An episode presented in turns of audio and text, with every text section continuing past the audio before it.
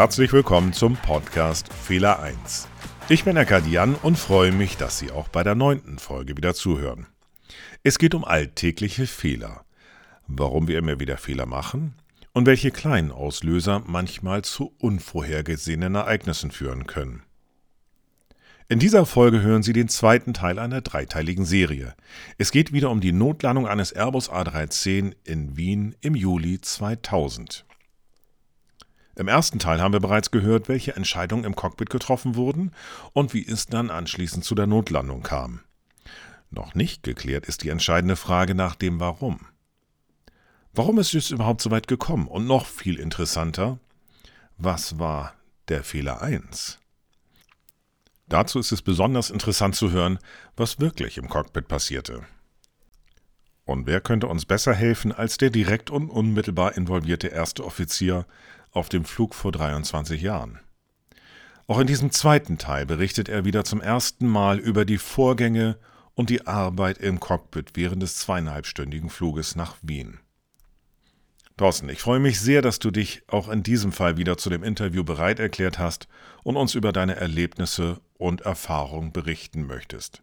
Da wieder, Thorsten, herzlich willkommen. Hallo Eckart, vielen Dank für die Einladung.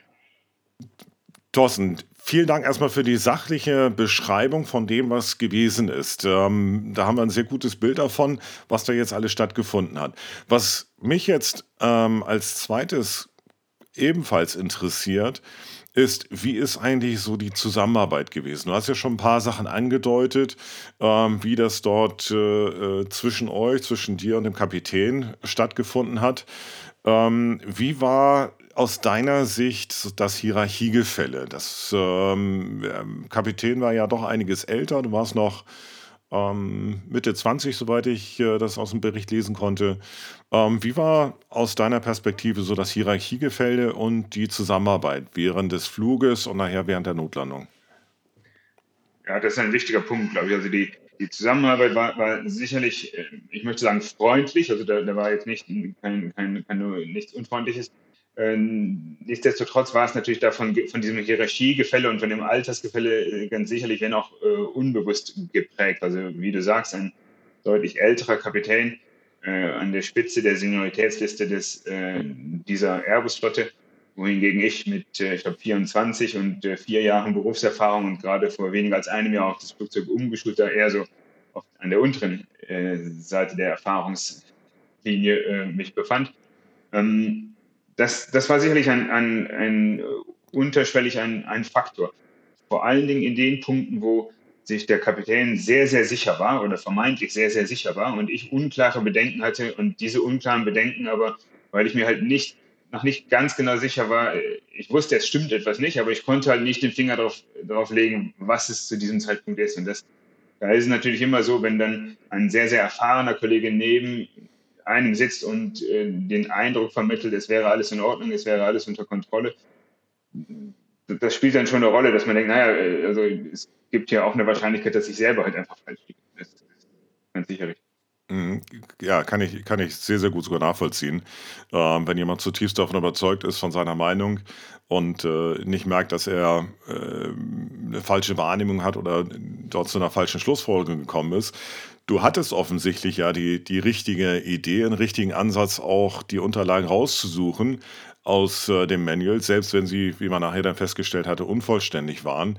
Ähm, mit dieser Gear-Down-Performance, so wie es heißt, ausgefahrenem Fahrwerk, dort eine Performance zu berechnen, ähm, hätte er doch ein, äh, zumindest einen Ansatz einer, einer, eines Ergebnisses liefern können, oder? Das hätte sicherlich, diese Tabelle hörte halt in, in einer niedrigeren Flughöhe auf, was, was es dann natürlich schwierig gemacht hatte, da, da ich keine konkreten Daten für unseren Fall dort äh, finden konnte. Das heißt, mir fehlte da so ein bisschen die Argumentationsgrundlage, äh, in diesem Moment jetzt sagen, aber das Buch hier zeigt, zeigt etwas anderes. Da der äh, Kollege davon überzeugt war, dass das Buch sowieso kein, zu diesem Zeitpunkt nicht relevant wäre. Und wie wir vorher gesagt haben, der Bordcomputer ja Daten geliefert hat, die zwar falsch waren, aber von einer Größenordnung falsch waren, die einem äh, richtig erschienen, immer wieder, war es natürlich für mich ein, ein, ein großer Schritt irgendwann, oder zusätzlich möchte ich vielleicht noch sagen, dass ja auch von firmenseitig, obgleich da nie Druck ausgeübt wurde, aber München und Wien danach als sichere Alternative vorgeschlagen wurde, war es für mich ein, ein relativ großer Schritt äh, und ein, ein, ein Schritt, den ich damals bewusst gehen musste, zu sagen, was auch immer an mich von außen herangetragen wurde, scheint falsch zu sein. Mhm. Das ist so ein bisschen wie, wenn man auf der Autobahn fährt und es kommen einem 700 Geisterfahrer entgegen, dann, dann sollte man mal darüber nachdenken, ob man vielleicht selber der Geisterfahrer ist. Ja. Ja, wobei in diesem Fall warst du ja eigentlich derjenige, offensichtlich einer der wenigen oder der Einzige, der ein klares und auch das richtige mentale Modell äh, im Sinne hatte oder im Hinterkopf zumindest hattest. Ähm, eine Frage, die mich immer wieder beschäftigt hat, ist die Frage, ähm, unabhängig jetzt von den Manuals und äh, den Ideen, es war zu jedem Zeitpunkt die Fuelmenge an Bord vorhanden, die war auch angezeigt und auch der Fuelverbrauch, der, der Kerosinverbrauch pro Stunde war angezeigt. Ähm, da mal da einen Gegencheck oder einen Dreisatz zu rechnen, wie lange reicht eigentlich der Sprit noch unter diesen gegebenen Voraussetzungen, Höhe, Temperatur, Wind, ausgefahrenem Fahrwerk. Ähm, war das eine Überlegung, war das ein Gespräch irgendwann mal zwischendurch? Das ist tatsächlich etwas, was ich mir auch sehr, sehr oft, äh, mich auch sehr, sehr oft gefragt habe. Also es wurde gegen Ende, als ich gemerkt habe, hier, hier stimmt etwas nicht und, und Argumente brauchte, da, da, da kam das irgendwann auf. Ähm, Im Nachhinein kann ich mir das eigentlich nur so erklären, oder anders, warum wurde es so lange nicht gemacht? Das was ist ja vermeintlich, wie du sagst, trivial, dort, dort einen Dreisatz zu machen. Ich kann mir das eigentlich nur so erklären, dass man das heutzutage, solange der Bordcomputer oder vermeintlich zumindest funktioniert, einfach nicht, nicht mehr so, äh, so darauf eingestellt ist, soll, solche Sachen zu hinterfragen, auch, wenn es natürlich durchaus hier die, die entscheidende Lösung womöglich hätte, hätte geben können. Aber wir sind, ähm, und ich glaube nicht nur in der Luftfahrt, mittlerweile äh, haben wir einen, einen, sehr, sehr erstaunlichen technischen Fortschritt äh, als Menschheit. Und was wir manchmal da so haben, ist, wir haben sehr, sehr viel künstliche Intelligenz und dann nicht mehr so viel natürliche Intelligenz vielleicht. Ähm, ich glaube, es liegt so ein bisschen in der Natur der, der oder in der Entwicklung der, der Zeit, dass man sagt, naja, aber mein Computer, der, der sagt hier etwas, was mir richtig erscheint und dann wird es nicht mehr in der Frage. Aber der, den Punkt, den du anmachst, der, der ist natürlich goldrichtig, ja. Mhm. Ja, und das, das, das, das glaube ich auch gerne. Gerade wenn man so einen Bordcomputer hat, auf den man sich immer verlassen konnte und immer verlassen hat, so 99,999 Prozent aller Fälle ähm, war der verlässlich und dieses eine Mal ausgerechnet nicht. Und dann wird er noch maskiert dadurch, dass dann offensichtlich eine Anzeige kommt, die man auch äh, als Fuel-Verbrauch, als Spritverbrauch noch äh, interpretieren könnte. Ähm, du hattest aber offensichtlich ja äh, schon zumindest im Hinterkopf oder vom Bauchgefühl her das Gefühl, irgendwas stimmt hier nicht. Irgendwann hast du sehr konkret auch eingeschritten, ähm, sagtest du auch selber, dann äh, die Empfehlung zu geben, jetzt geht das so nicht weiter. Wir müssen jetzt hier, es geht nicht mehr ums Optimieren, sondern es geht jetzt hier ums, um die richtige Entscheidung zu treffen und zwar die Empfehlung abzugeben, nach Graz zu fliegen. Wie war die Reaktion vom Kapitän darauf? Die, äh, er hat das so ein bisschen verzögert. Also er hat das durchaus, ähm, ich glaube, durchaus wahrgenommen. Also, äh, aber es war für ihn so, dass er, dass er die Sachen eher so ein bisschen weg rationalisiert und weg, wegargumentiert hat. Äh, wie ich vorhin schon mal sagte, er hat dann Punkte angewählt, die, die zwar, die durchaus richtig sind, aber die von der Priorität nicht so hoch einzuschätzen waren. Und, und für ihn war es einfach, äh, ja, er nimmt es zur Kenntnis, er ist aber fest davon überzeugt, äh, dass wir das, das Richtige tun.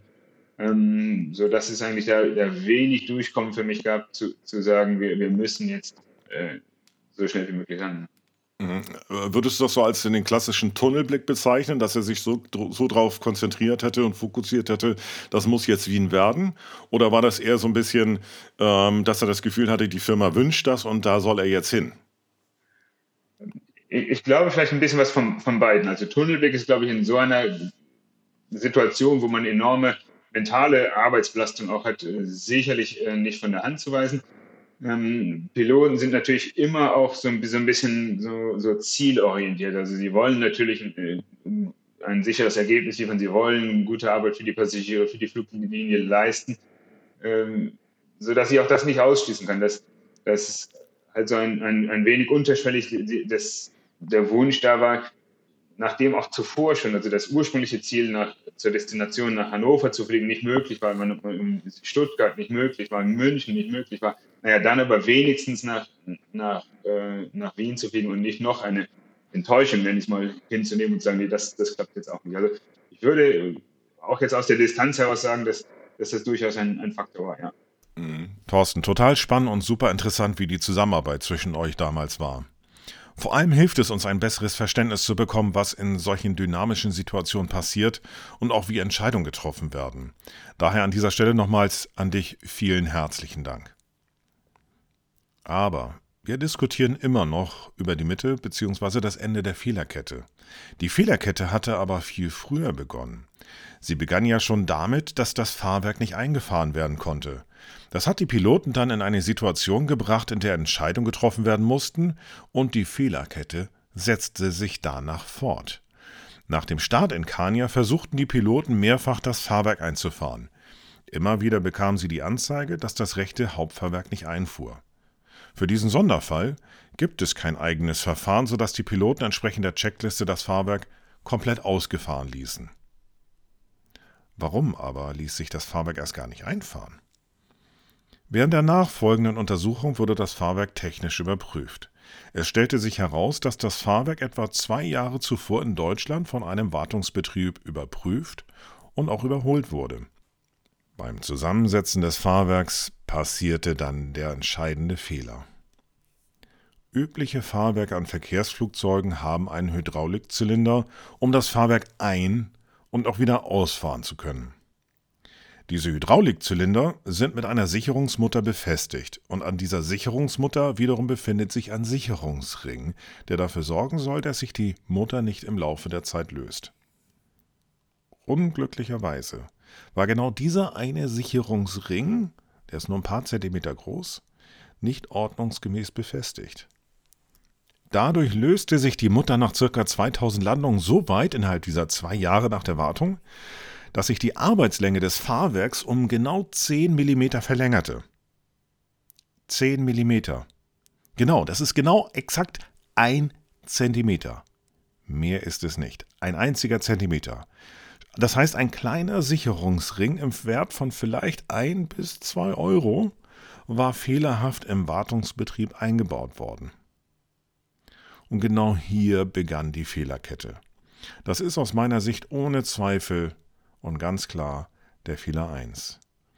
Denn diese lose Sicherungsmutter hat dazu geführt, dass das Fahrwerk einen 10 mm längeren Weg hatte, weiter war und damit nicht mehr ordnungsgemäß arretiert werden konnte. Ist dann immer so gegen Sicherungssensoren gekommen und damit danach wieder runtergefallen. Eigentlich ein völlig banaler Fehler, der nachher zu dieser langen und tragischen Fehlerkette führte. Interessanterweise konzentrierte sich die Untersuchungskommission fast ausschließlich auf die Folgefehler. Dem Fehler 1 wurde kaum Beachtung geschenkt. Denn es gab bei den vielen, vielen Sicherheitsempfehlungen im Untersuchungsbericht keinen einzigen, der an den Wartungsbetrieb gerichtet war. Nicht einen einzigen. Aber wenn schon so wenig aus dem Fehler 1 gelernt wurde, wie verhält es sich dann mit den Betroffenen? Wie ist es anschließend für die gewesen? Was haben sie vielleicht sogar selber daraus gelernt? Oder wie hat es ihr Leben verändert? Dies ist mit Sicherheit eine der interessantesten Fragen bei der Nachbetrachtung von solchen Vorfällen. Und das erfahren Sie in der dritten und letzten Folge dieser dreiteiligen Serie. Damit kommen wir zum Ende dieser neunten Folge des Podcasts Fehler 1. Ich sage wieder vielen Dank, dass Sie zugehört haben und in diesem Sinne wieder bleiben Sie sicher, stay safe und bis zum nächsten Mal.